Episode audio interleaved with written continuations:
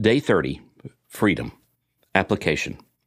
Today's scripture comes from Romans chapter 8, verses 1 through 39.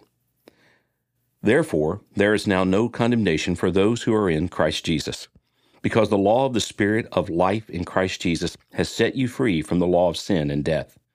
For what the law could not do since it was weakened by the flesh, God did.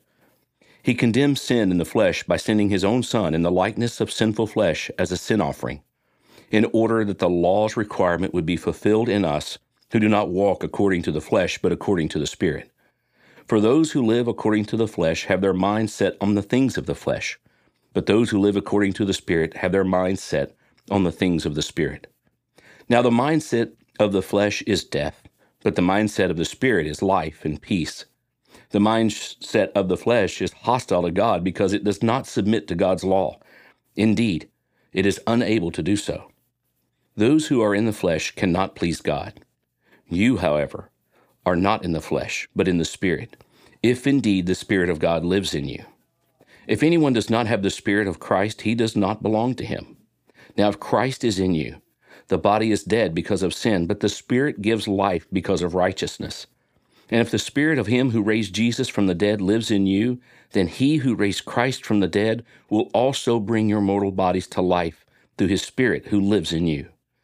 So then, brothers and sisters, we are not obligated to the flesh to live according to the flesh, because if you live according to the flesh, you are going to die. But if by the Spirit you put to death the deeds of the body, you will live. For all those led by God's Spirit are God's sons. For you did not receive a spirit of slavery to fall back into fear. Instead, you received the Spirit of adoption, by whom we cry out, Abba, Father. The Spirit himself testifies together with our spirit that we are God's children, and if children, also heirs, heirs of God and co-heirs with Christ, if indeed we suffer with him, so that we may also be glorified with him. For I consider that the sufferings of this present time are not worth comparing with the glory that is going to be revealed to us. For the creation eagerly awaits with anticipation for God's Son to be revealed. For the creation was subjected to futility, not willingly, but because of him who subjected it, in the hope that the creation itself will also be set free from bondage to decay into the glorious freedom of God's children.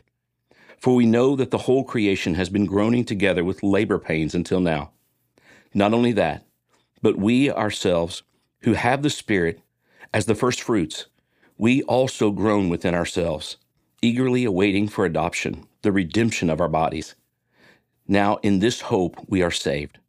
But the hope that is seen is not hope, because who hopes for what he sees? Now if we hope for what we do not see, we eagerly wait. We wait for it with patience.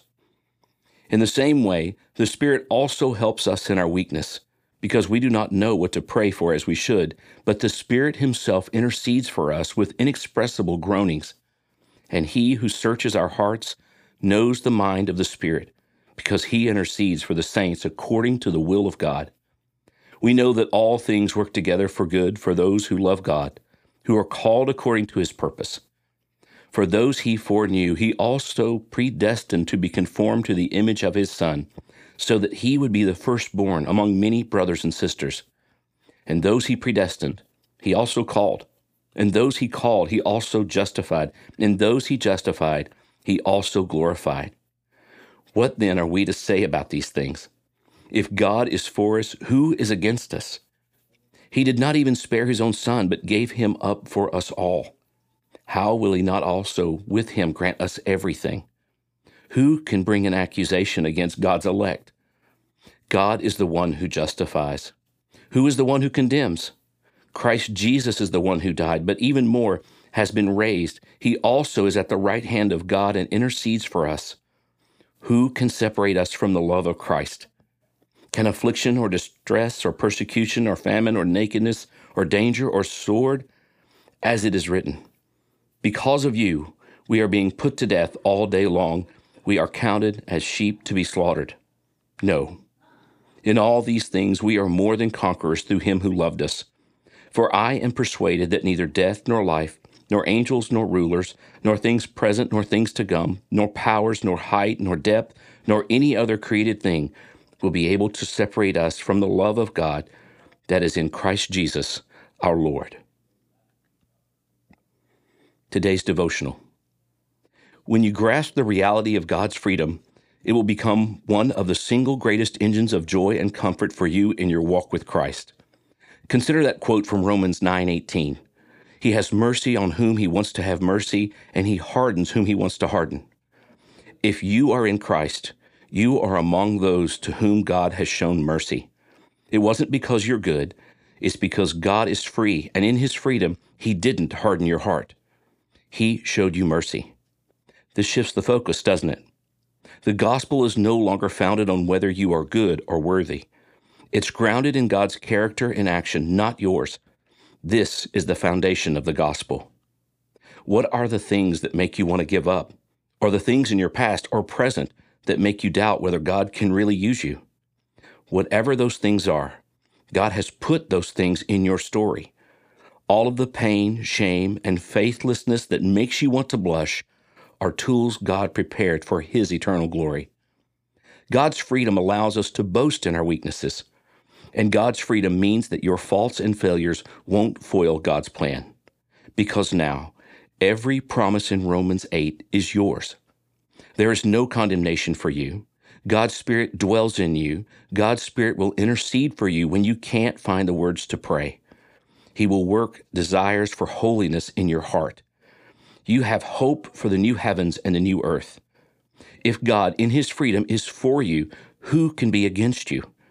Romans 8:28 says, "We know that all things work together for the good of those who love God, who are called according to his purpose." Because of God's freedom, none of these realities are yours to guarantee. In his freedom, he called you. In his freedom, he is holding you. In his freedom, he will not stop holding you. Because of his freedom, he is the guarantee of the promise.